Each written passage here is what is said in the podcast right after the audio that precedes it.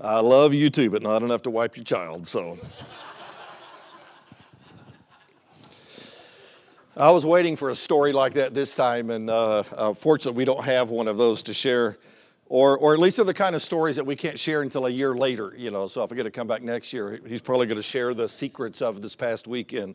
Um, I understand he, he made a video this afternoon and sent it back to Stillwater, and I'm sure they're playing that in the service tonight and uh, enjoying that. If I if I'd have known he was doing that, then I would have shown y'all a video that we made this weekend of him doing a science experiment on his wife's kitchen table that you can still see evidence of the experiment. If you can tell stories, I can too. I got, oh, I got to remember, he's my boss this weekend. I'm used to being his boss, you know, until he came here. Now, now he's my boss this weekend, and so I have to have to pay attention. But you, this was a really cool experiment, and and it worked mostly.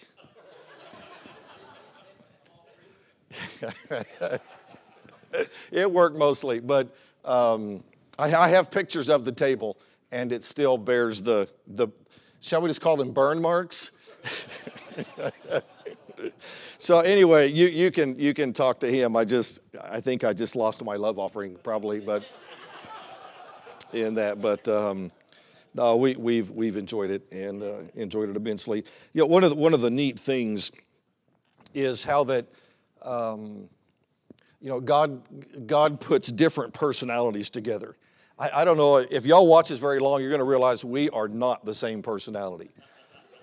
I mean, He is when I say impulsive, I don't mean impulsive in a negative way because he's deliberate in all of those things. But you know, with as many kids as he has, he's like, okay, man, let's just go do this and let's have a blast. And and it's the reason their family is so much fun. One of the reasons their family is so much fun.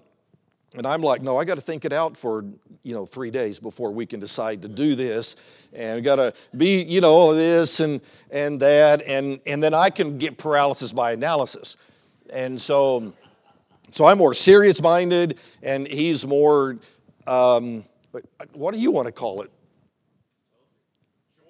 Joyful. Joyful.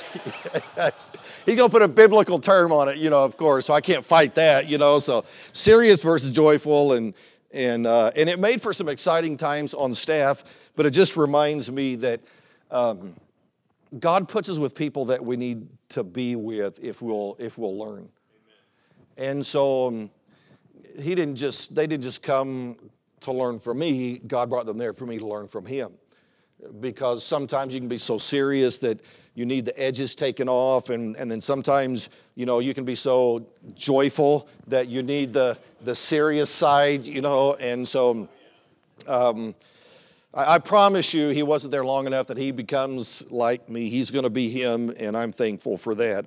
And so um, learn from everybody that God brings into your life. I guess that's what I'm saying, because God's so good to us in that way. 1 Corinthians 14, let's stand together. 1 Corinthians 14. Your pastor says that he has dealt with this before. It would have been a, a long time ago. And, uh, and so I wanted to be sure that it wasn't so recent that you would feel like that it is redundant. And I'm not your pastor, so I couldn't cover it in the way that he could. But this is another church culture message. Churches need their own culture. And remember that a church is not supposed to represent that culture, a church is supposed to represent that kingdom. And one of the reasons that a, that a church needs to be stable and solid and have a very consistent culture is because you don't represent the trendy culture of, hum, of humans that changes as the trends come and go. You represent a kingdom that is eternal. And people need to be able to come into this place and not feel it's trendy. They, they need to feel like, wait a minute, this thing is based on a book that, you know, is almost 2,000 years old and and, and, and the happenings in it 2,000 and many thousand more years old they, they need to come in here and sense whether it's by the music or by the greeting, by the preaching, by, um, by the classes, by the ushering, by the nursery, by every aspect, that what they are seeing represents something bigger than a human culture, but it represents the kingdom. And, and so when I say a culture, I don't mean that culture. I mean your identity as a church, that people come in and it rubs off on them because they realize, man, this is what these people are about. And it permeates everything that they do and that they are. And your pastor was exactly right. It must include everybody. Any outliers dis- distract from a church culture. So 1 Corinthians 14, this is going to read three verses, but we're going to deal with the point of the whole chapter. So look at verse 23. 1 Corinthians 14, verse 23. If therefore the whole church be come together into one place, and all speak with tongues, and there come in those that are unlearned or unbelievers, will they not say that ye are mad? But if all prophesy, and there come in one that believeth not, or one unlearned, he is convinced of all, he is judged of all. And thus are the secrets of his heart made manifest. And so, falling down on his face, he will worship God and report that God is in you of a truth. Now, what would, I'm just curious, give me some feedback here. What would y'all do if in the middle of the message this evening somebody stood up and just started speaking in tongues? What would happen here? Would you bless them, praise them, throw them out, shoot them? I don't know. What do you do here? Give me some feedback. I don't, I don't want to preach the wrong thing here. Okay, all right, all right. That's, that's, a, that's about what I expected to hear because in our services at home, it'd be about the same. You know, we're going to we're gonna be clear hey, that's not biblical, that's not what happens here, and we're going to dismiss them from the service uh, kindly if they so choose, but not so kindly if they so not choose, you know, to do it that way. So I don't think you believe that speaking in tongues is valid for these days, do you? All right, you don't. So you wouldn't tolerate that. But according to what this chapter says, there are some things maybe you do tolerate that's just as bad. And I don't mean just you, I mean churches that would never let somebody speak in tongues, but yet would be just as much a violation of what this chapter is actually about. And, and the point is not to change and correct those. I'm not the pastor. That's not my responsibility. That's not the kind of message I'm preaching. I'm preaching a culture message here that will just help um, establish some things that God wants out of every church, and in a way that I, I, hope that you'll you'll see it and you'll say, okay, that really that makes sense how that happens. Let's let's pray and then we'll get started. Father, thank you for a church that is good at listening and receiving. And even according to the message this morning, we've come into your house. And I pray that, that each person here is more ready to hear than to give the sacrifice of fools or to give, uh, to give an, an opinion or an assessment, that there would be a, a recognition that you would want to speak through the preaching. And I, I don't pretend to be the pastor, therefore, I don't have all that this congregation needs. This, uh, the, the pastor that is here does, and I, I know that he will take and make uh, every application over time that needs to be made that I would never know. I pray that you'll just help me to convey the truth of what was expected of the early church and what some of the challenges were, and that we, as New Testament churches today, could benefit from truths like this that can help us establish a church culture that you can really do something with and would give this church the reputation that it needs and deserves. So I pray that you would use the message to strengthen and challenge and encourage them. I pray these things in Christ's name. Amen. You may be seated. I don't know if you noticed here, but what we just read is in some ways a tale of two church services. There's church service number one, and there's church service number two. And you have to decide which kind you like and you want as a church. Look at verse 23. if therefore the whole church be come together into one place. Now, again, I know that you have your ecclesiology, your church doctrine, right? But just in case somebody else needs some convincing, eh, the whole church, in order for it to be a church, the whole church needs to be able to come together. All right, so that's one of the reasons we don't believe in a universal church. The universal church cannot assemble together until heaven comes and, and then we're going to be with Him. Uh, but right now, the church is, is local churches.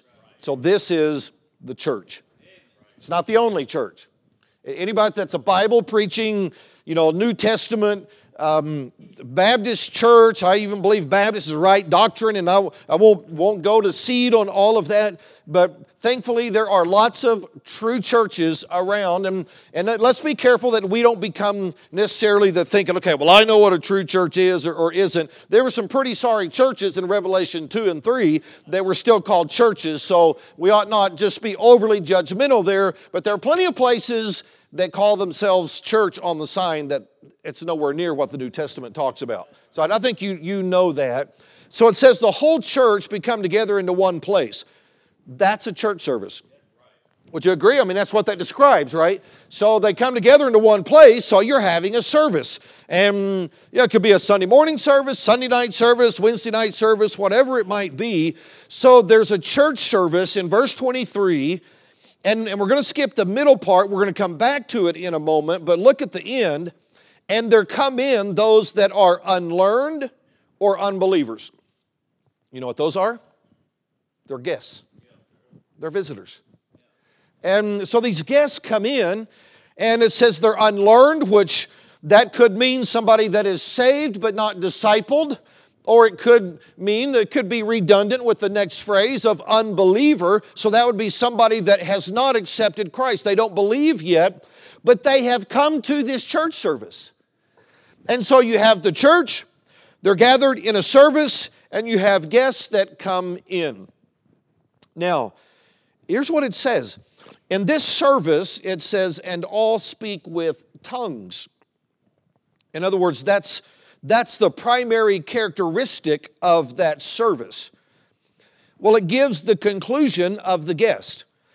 So let's, let's put it all together. If therefore the whole church be come together into one place and all speak with tongues, that's what's in the service, and there come in those that are unlearned or unbelievers, will they not say that ye are mad? Now, does it mean mad as in angry? Not at all. It, it means what? It means crazy. Those people are plumb nuts. They're out of their minds. We, we, don't, we don't get anything out of this. We don't understand it. We can't comprehend it. And this does not make sense to us. This has not helped us in the least. And so they walk out of there and they say, Those people are crazy. Church service number one. Church service number two, verse 24. But if all prophesy, and there come in one that believeth not, or one unlearned. All right, so now we're talking about a different church service.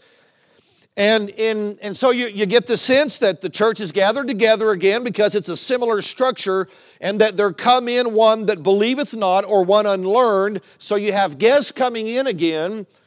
But the difference is it says, But if all prophesy, if all prophesy, this one was speaking tongues, this is prophesying. If all prophesy, it says, He is the guest, is convinced of all. He is judged of all. Now, you, you can take this one of two ways. I, I think both could actually be accurate. He's either convinced of all truth or he is convinced of all that have been prophesying or all that are present in the church service. He is convinced by them. They have had a convincing effect on him. He is judged of all, meaning that it comes with the verse 25, thus are the secrets of his heart made manifest.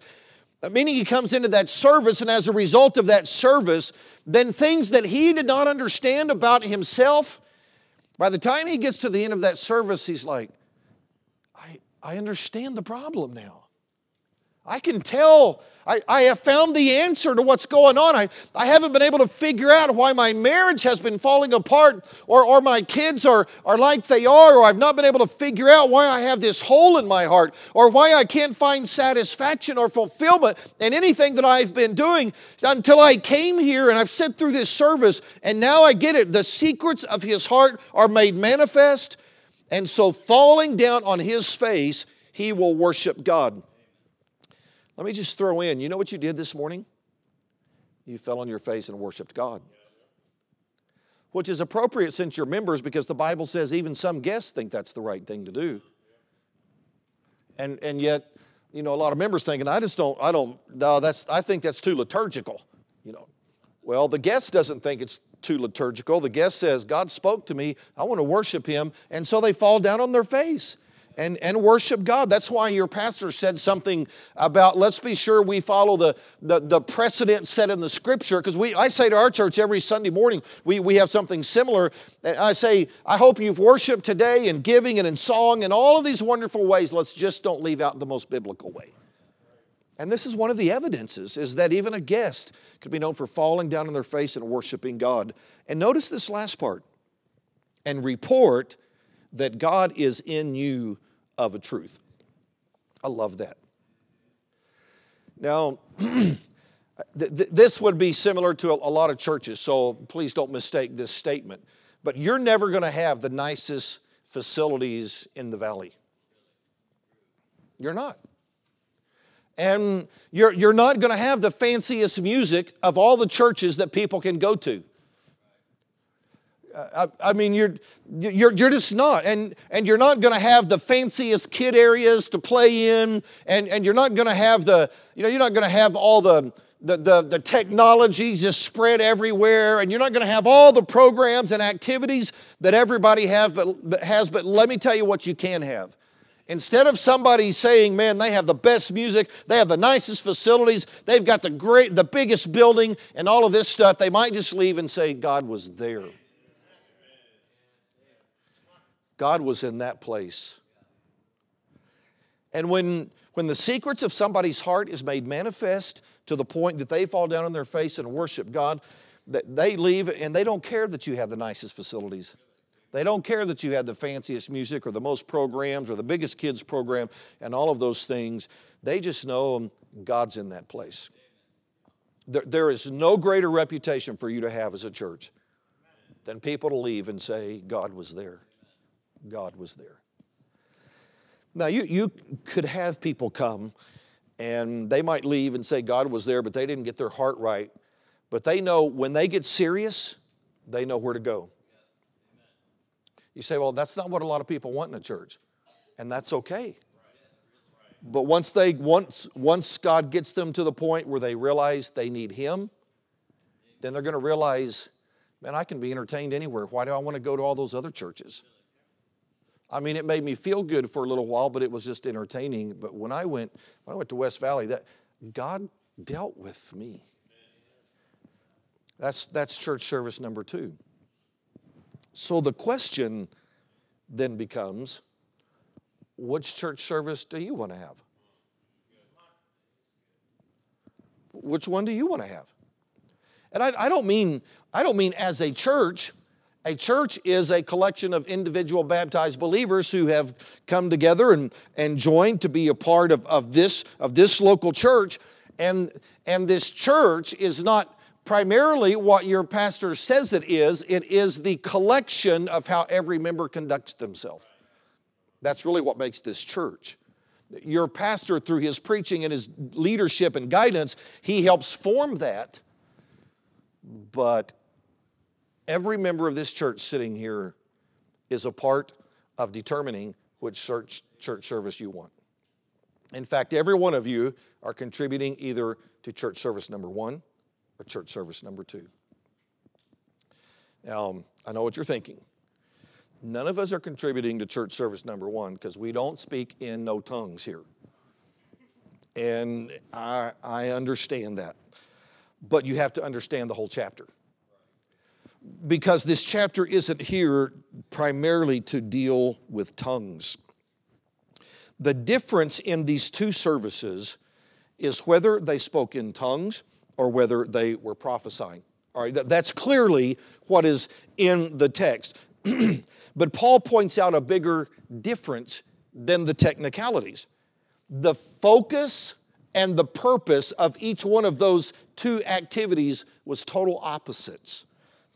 All right, so the focus between tongues and, and the, the focus on prophesying was either oneself or others. All right, so tongues is when somebody gets up in a language that nobody else understands and they speak in that language and nobody else gets it.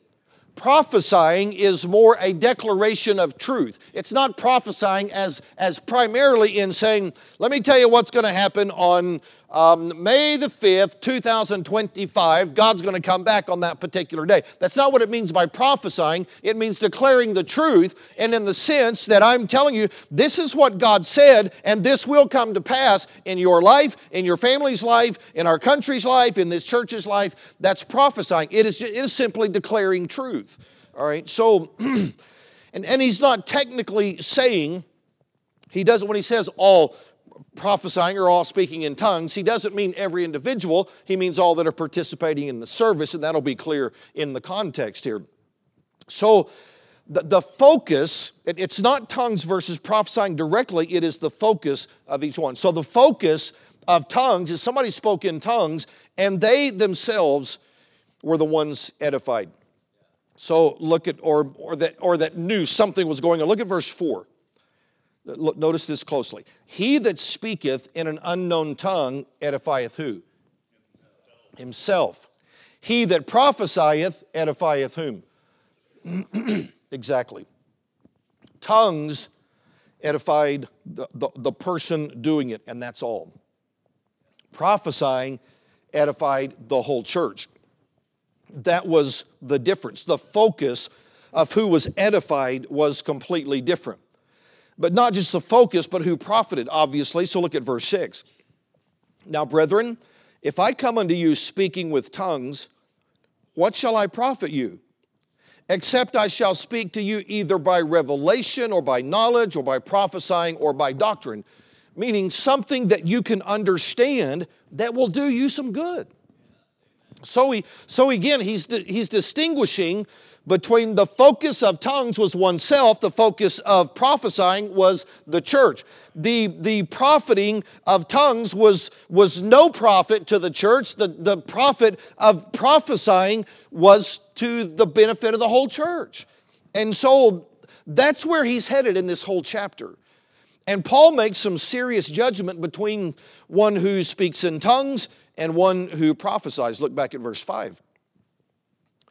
I would that ye all spake with tongues. And, and let me just be clear here. Paul is, Paul is accurate in what he's saying because tongues was valid in their day.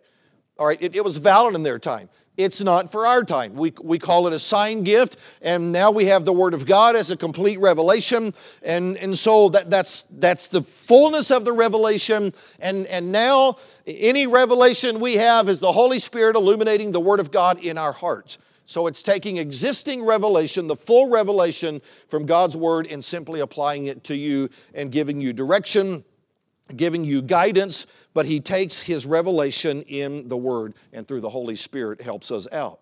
We don't have tongues. So he says in verse 5, I would that ye all spake with tongues. But then he clarifies, says, but rather that ye prophesied. Now, this is an interesting statement. For greater is he that prophesieth than he that speaketh with tongues, except he interpret that who may receive edifying? The church. So he says, I'm fine with you speaking in tongues, but I would rather that you prophesied, because greater is he that prophesieth than he that speaketh in tongues. He's not saying greater is prophesying than tongues, that's a given. He's saying greater is he that prophesieth, meaning he's doing something for the whole church than he that, that speaks in tongues, unless he that speaks in tongues has interpretation so that the whole church can be edified. This is not the tongues chapter, it is the edification chapter. It's just that tongues was the current issue in the church at Corinth that was keeping the church from having edification and all the members being concerned about everybody being edified. He, he, if he were here today, he could watch Bible Baptist Church or he could watch West Valley, and, and Paul could be in the church for a little while and then he could go away and he could write 1 Corinthians 14 and he could tell us, okay, this is getting in the way of the church being edified because there are some who are interested in primarily their own edification or expression. And it wouldn't be tongues here or at Bible Baptist. He would come to Bible Baptist and he would watch members, and then he would say, Here's an issue that you have of some people who are primarily interested in their own expression instead of the edification of the whole church. Look at verse 19. This is interesting too, coming from Paul. He says, Yet in the church, I had rather speak five words with my understanding, that by my voice I might teach others also, than 10,000 words in an unknown tongue. Now, you probably thought you'd never hear that from a preacher. Let's see, give me a choice between five words and 10,000 words. Every preacher would take 10,000 words.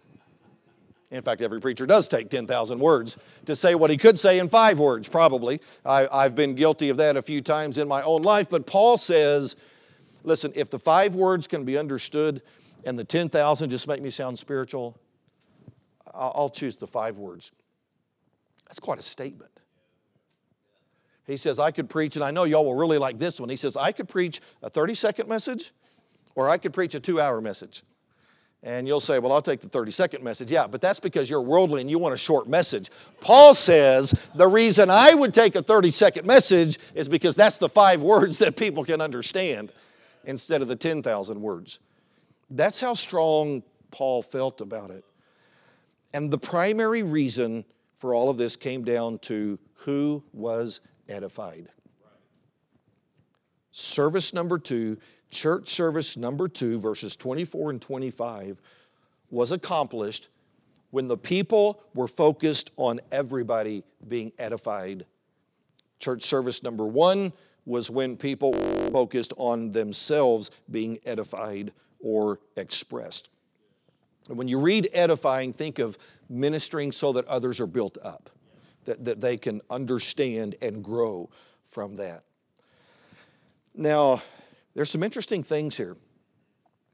And so we're, we're going to cover it all, and then and you're you know y- y'all can deal with the details later. But I think we we need to be sure we realize what the Bible says here, because otherwise, as a pastor is trying to establish a church culture, we can end up as church members. We can begin thinking, who does he think he is? It happens in all kinds of churches. I'm, I'm, not, I'm not at all saying I, I notice that as a characteristic here. I have no clue. I just know that's human beings. I, I was, I was reading an article this weekend and I, I, sent, it, I sent it to your pastor. And, and I, I've, I've read it two times since and I just, I love it. And it's primarily about institutions today that in the past, institutions were expected to help mold you and form you. Now, institutions are meant to be molded by us and formed by us. There was a time in which the, the, the, culture of the institution, we thought, okay, this school is going to teach me what it knows, and, and they're going to convey this to me, and they're going to help me be better at this, or especially a church or a Bible college, a religious institution. We went there so that they would rub off on us, and we would learn, and they would help us grow, and they would form us. And now, so many people go to church, or they go to a Bible college, or they go to these various institutions, and they want the institution to be formed around them instead. Well, that's not just 2021, that was Paul's day. And he hammered it pretty good. As a matter of fact, notice verse 27 and 28. Notice what he says here. Now, again, you have to get not speaking in tongues, eh, put whatever it is in here. Verse 27 If any man speak in an unknown tongue, let it be by two, or at the most by three, and that by course, and let one interpret. Now, now what he said there, uh, and this may be a tricky question, it's not meant to be, but the kind of verse, verse 27, does that sound more subjective or objective in his instructions? You can get it wrong, it's okay. Just, is it, are there numbers involved there? Okay, so does that usually mean objective or subjective? Objective. He's being objective. In other words, he's giving very specific rules and guidelines. Do you see that? So he says, if any man speaks in an unknown tongue, let it be by two or at the most by three. So is four out of bounds? Yes, according to the verse. He said by two or three, and, and let one interpret. So can five interpret? Let one interpret. So the church had rules, didn't they? They had guidelines. So notice verse 28. But if there be no interpreter, let him keep silence in the church and let him speak to himself and to God. Now, listen to what Paul is telling the church at Corinth. This is the culture you need. And you need to have rules and guidelines. Here's the rules and guidelines for that culture. And if somebody is not going to follow the rules and the guidelines for that culture, they don't minister. You can't do that these days. You can if you're a biblical New Testament church. You can if you care about your culture. There ought to be significant protection for any pastor that gets up and says, Listen, I, I don't want to be unkind, but this is the way our music's going to go. And, and, it, and we're going to do it this way, and these are going to be the rules and these are going to be the guidelines and, and we're going to have this type of dress and we're going to have this kind of attendance requirement and, and you're going to have to follow this and you're going to have to be here at this time or this is the way the nursery is going to work this is the way the sound is going to work and this is the way the, the, the sunday school is going to work and this is the way the children's program is going to work. That's a church culture and Paul gave the leadership of a church every right to say, if, you're, if you are not going to be interested in being sure that everybody gets edified, you need to expect that man right there to have the authority and the backing of the men and the women in this church to say, I'm sorry you can't minister. Now, if you want the kind of church where pastor says, you know, I would kind of prefer that you do it this way. And, and if, if not, it's okay. But I prefer, listen, there's 25 other churches in town probably just like that. There's plenty of other places to go.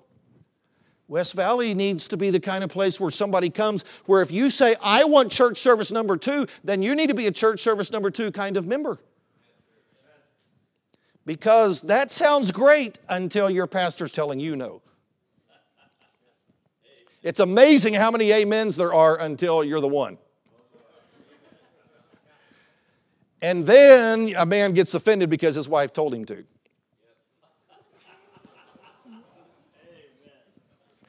And then they go meet with the pastor, and guess who does most of the talking? The wife does because a lot of times that's where part of the offense comes and the man not going to be the husband um, but he needs to follow the pattern that god expects a man to stand up and say this is the culture that we want to have because we want to have church service number two. And it is viable to say this is the way it needs to be done so that everybody can be edified. You say well why is his way better than my way it may or it may not be. There are times that, that we've had things at Bible Baptist Church, and, and I've had to say later, okay, I really think that way might work better. But at any given time, in any institution, there has to be a leader who settles on, okay, we believe this is the best way, and this is the way we are going to do it.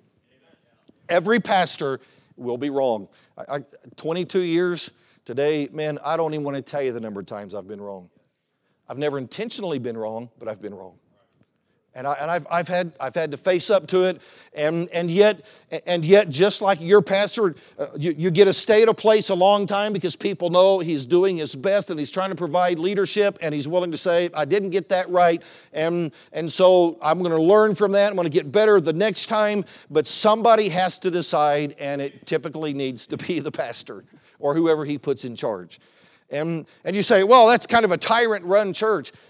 Well, how do you, how do you like America when it's run by Congress these days?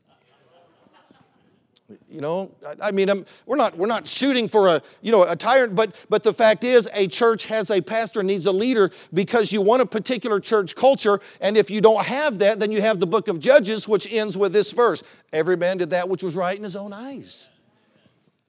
And so, th- this is an institution that needs to form the members instead of the members particularly forming the institution. So, you know, I know I, I talked about it this morning. I'm, I'm not a Chick fil A fanatic. I just love the fact that Chick fil A has a culture. And, and they have long lines. And I realize you may think they have the worst chicken, and that's okay, but they have a great culture. And they, and they have a, you know, they, they have a, we, we have one of the men in our church that runs a Chick fil A. And I mean, it was amazing. He started out with 3,000 other people. And they have to go through all this rigmarole to end up as the one. They whittle 3,000 down to about 600, and, and then they whittle those, those uh, several hundred down to 100, and then they whittle them down to about 25, and then they whittle it down to three, and then you got to be the one in the end. And he's telling me the whole step along the way, they care about their culture. And that's why they can have cars lined up.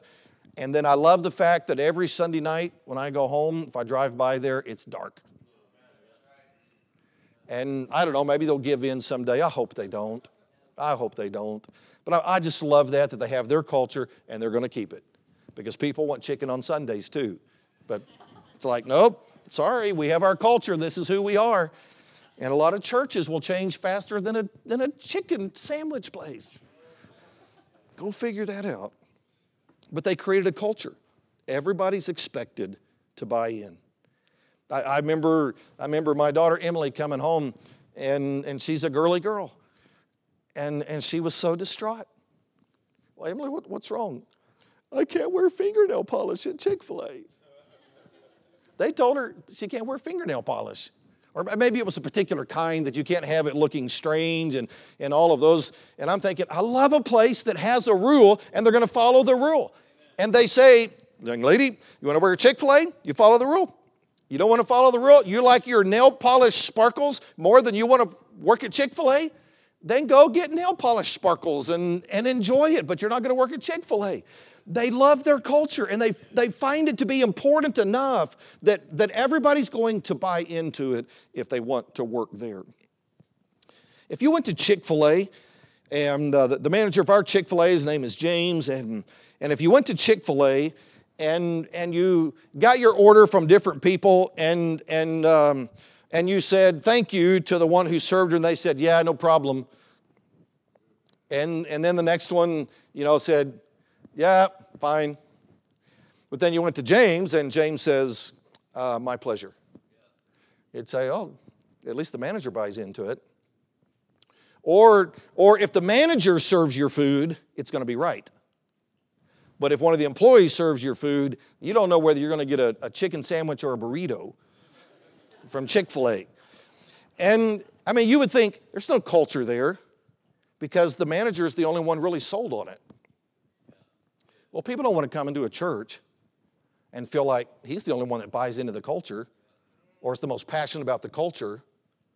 They want to find out that the first row does, the second row does, the third row does, the fourth row does, that every member says, I buy into the culture. That's why I came here.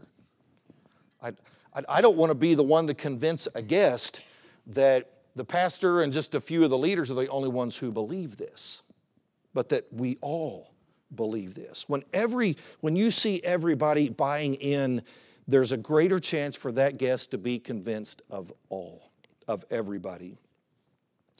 And a church needs to have a biblical culture that everybody buys into. So it, it's so there's this aspect here of, of focus and passion. And, and I want to finish, folks, on those two particular parts. So the focus is that the biblical member focuses on edifying others, not expressing themselves. Because edification, uh, tongues was wanting to express oneself and their particular spirituality. And, and it makes a difference when you come to church who you're mindful of. That from the time you walk in that door, even from the time you're in the parking lot, you have an opportunity to decide Am I just here to express myself? Or am I here to be sure that I buy in so that everybody can be edified.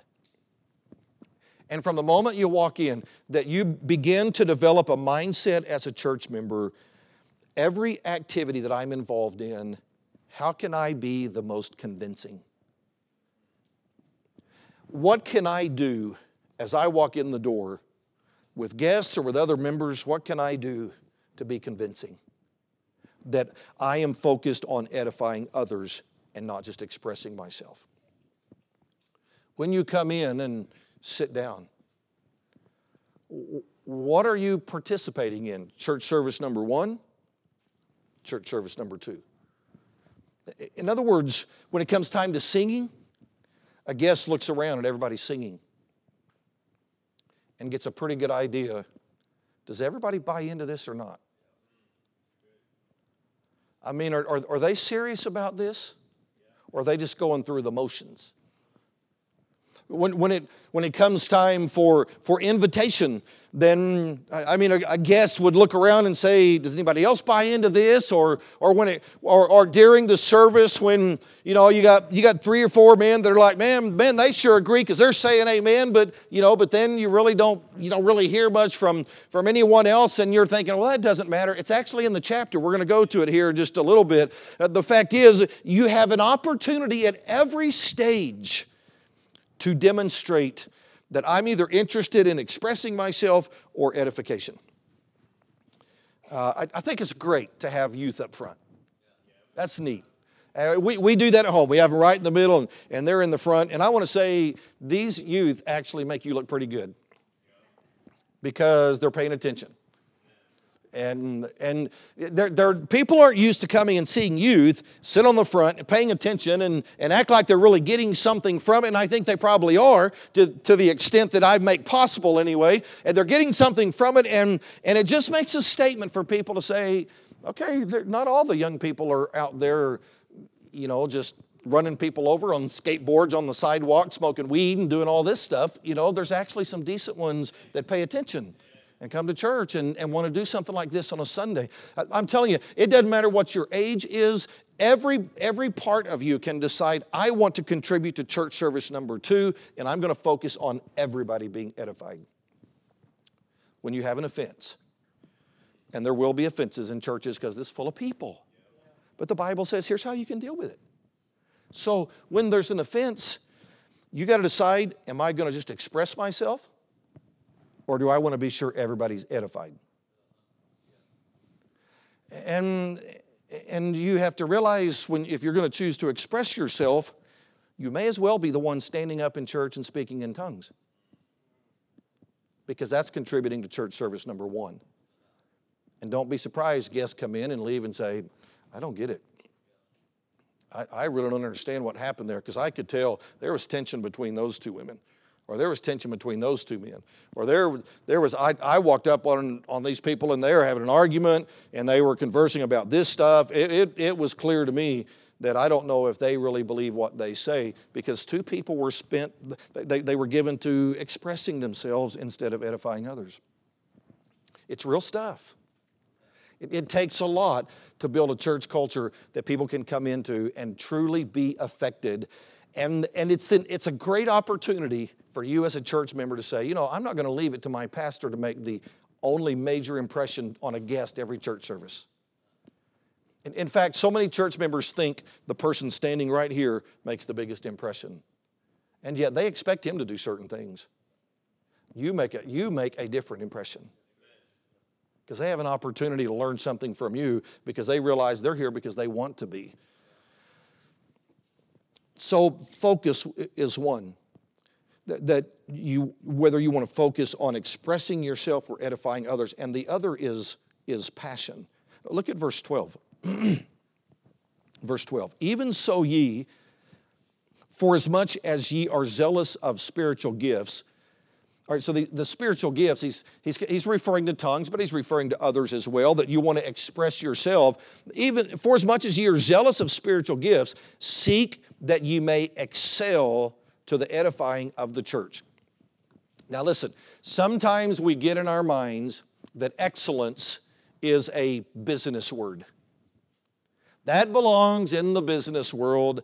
That belongs to the to the passionate coaches that talk about excellence on their football team or their basketball team, or, or that belongs to the businesses that, that are promoting excellence among their employees. No, it belongs in the church.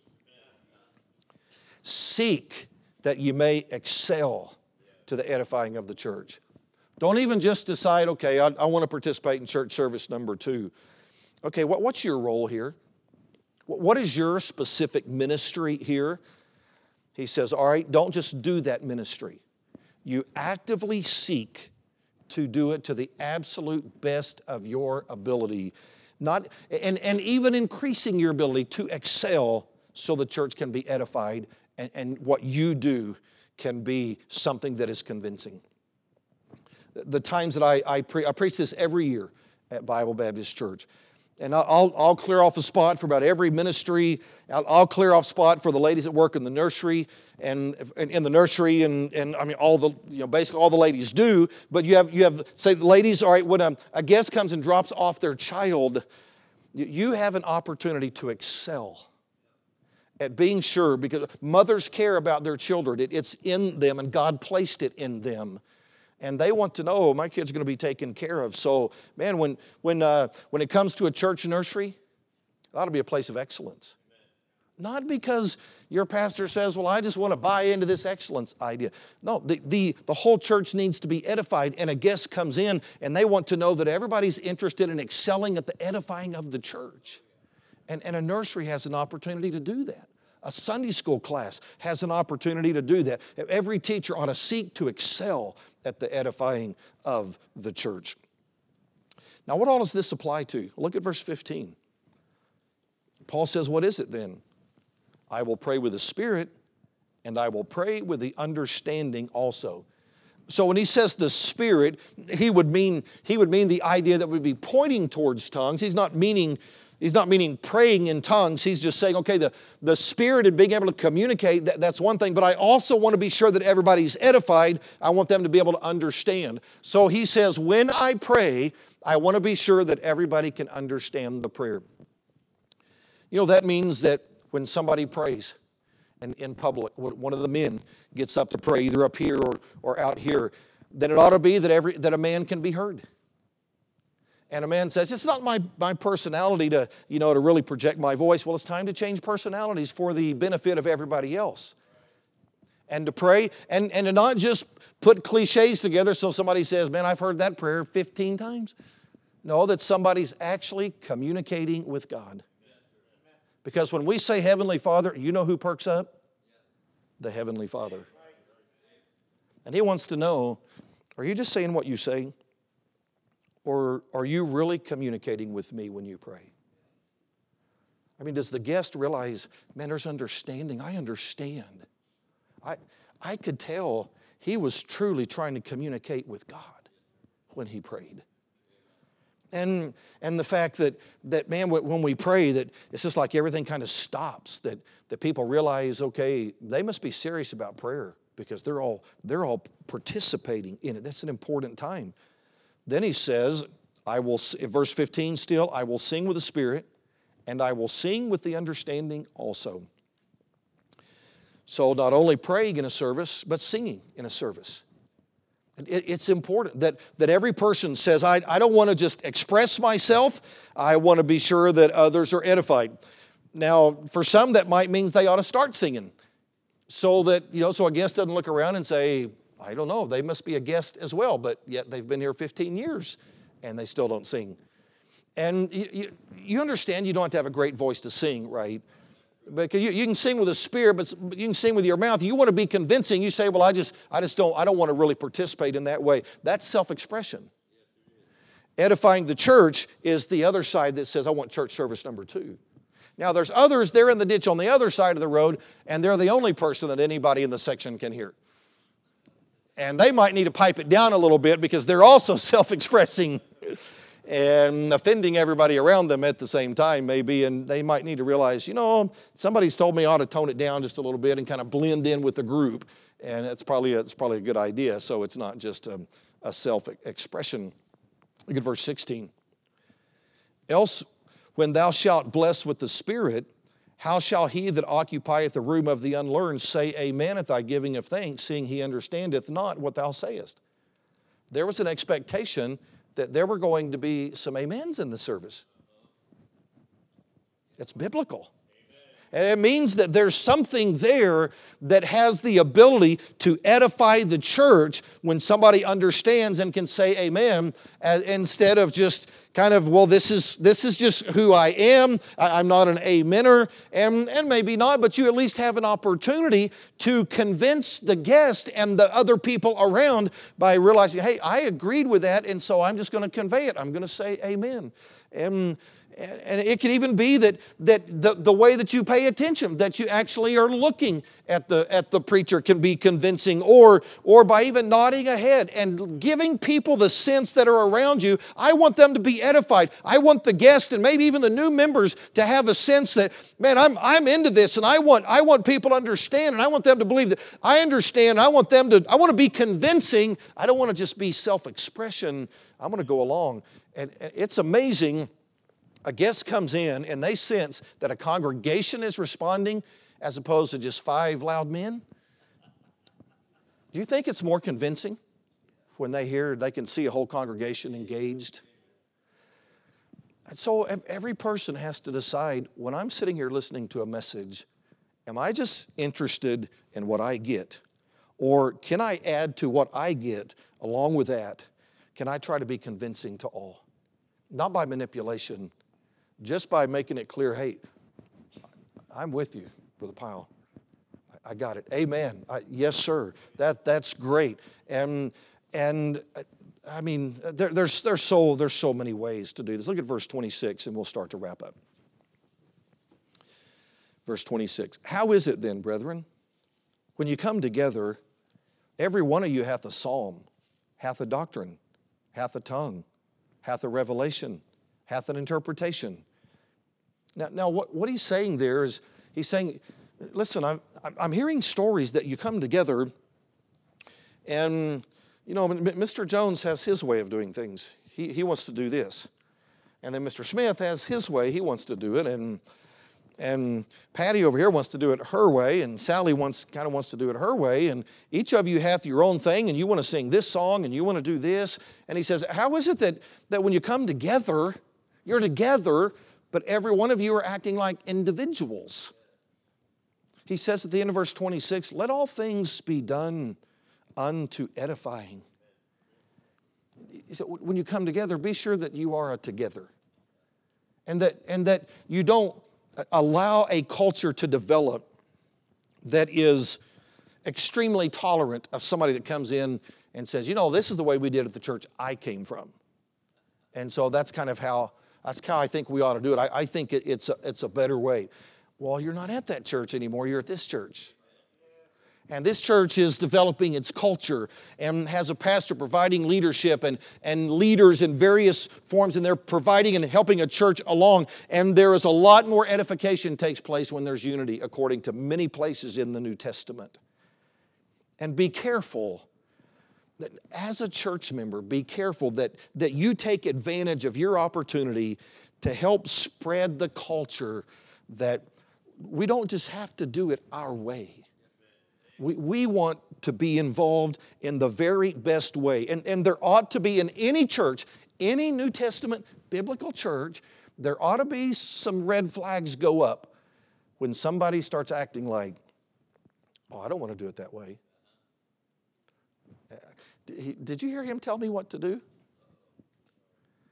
And we think that's personality. It might be personality, but it's self expression that makes it very difficult for a guest to be convinced of all. In that case. What it, it applies, it applies to so much. So look at everything you do. Let's summarize here. Look at everything you do in light of its edification on others. And, and uh, realize that a, a church culture of edifying others, I promise you, it, it doesn't matter who you are, it will eventually cramp your style. It, it, it, it, does, it does that to everybody eventually. But it's a culture that refuses to demand, have it my way. And be teachable, Be correctable when your ministry could take a step up. And realize that a, a pastor's not attacking when he comes along and says, you know, let, let's step this up a bit here. Take it as an opportunity to say, all right, Pastor, let's go. Let's get after it. I don't mean let's get after it, you know, like that. I mean, man, Pastor, let's let's let's do let's step this up. And I have an opportunity to not just do good at my business and at my home and and, and all of these other things. This is the work of God, this is the house of God, and I want to do everything I can to make this good. Teach me how to make it better. And that can be convincing. You know, it's it's more of a challenge to have a church like that. It is. It's tough. Because guess what? Basically, about everybody here is a volunteer. And how many volunteers have you tried to keep together lately? With this many different opinions and ideas. But one of the things that makes a local New Testament church so powerful is when you get this many people, this many different backgrounds, this many ideas, this many opinions to all rally around the same cause and say, we cease to be individuals only when we come in here.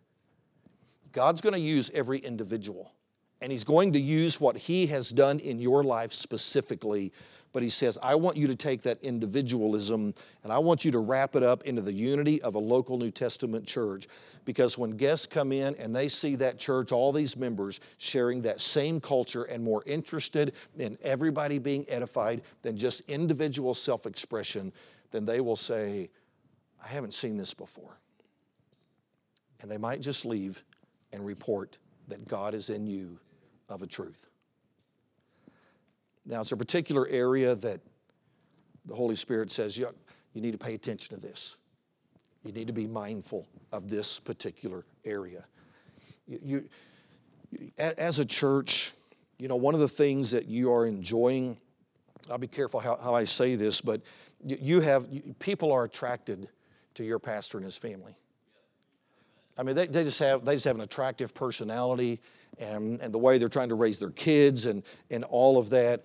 And, and, and this church enjoying the benefit of that. And, and you had some other benefits, and, and Brother Hetzer, and man, we, we love supporting Brother Hetzer. Our church loves them as well, and he, he's, a, he's a good friend, and that, and that was great. And, and you, you've, you've had that, but, but you, you don't want to just ride the coattails of an attractive pastor's family. You want to be sure that what God has done in your life adds to what's going on here. And it ought to be that every member in this church says, I'm going to be just as convincing as he is. I may not get to be in the pulpit, but I get a place in the pew, I get a place in the seat, and I have a place in this ministry. And every time they come in contact with me, I'll be convincing because I am interested in us going in the same direction and having the culture. And I, I will not be the tongue speaker in our church. I will be the one prophesying because I am interested in everybody else being edified. Let's stand together and have a word of prayer. Father, we thank you for giving us direction as churches to know how we can be most effective. We don't have to find some church growth manual to do that. You've given us church growth manual in the epistles, like First Corinthians. I pray that that's where our strength will come from. I pray that that's the culture that each church will develop every one of them unique still. Lord, this community needs this church. They need it to be plenty strong. And you've placed so many good people here, people that you have worked in their lives.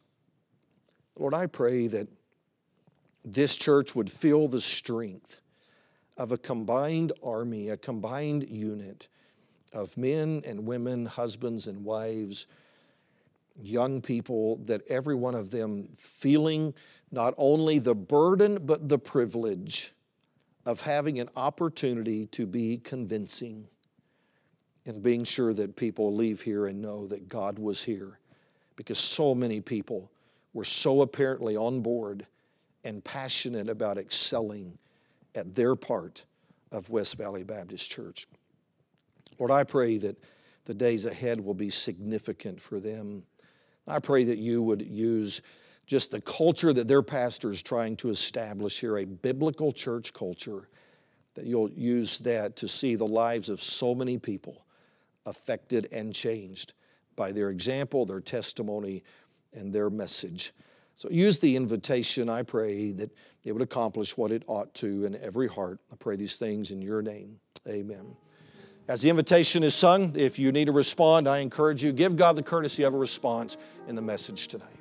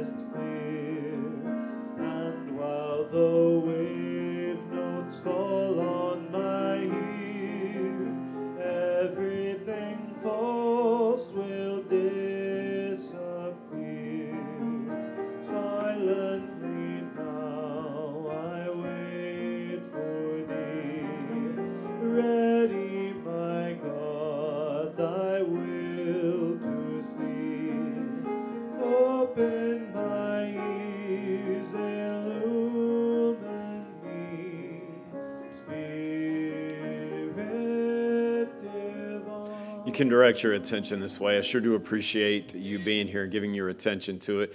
And that truth is worth giving attention to. And it's not the kind of truth that you feel a strong emotional response, but you need to recognize the significance of it. And, and let me, and, and Pastor Hardy would never visit another church and deal with these, these kinds of things, but these are things that I've talked about, that we have talked about as a church family. How we utilize the nursery and, and understanding that, that we have workers who are trained and capable mamas and ladies who know how to care for babies so that the attention can be on the preaching of the Word of God.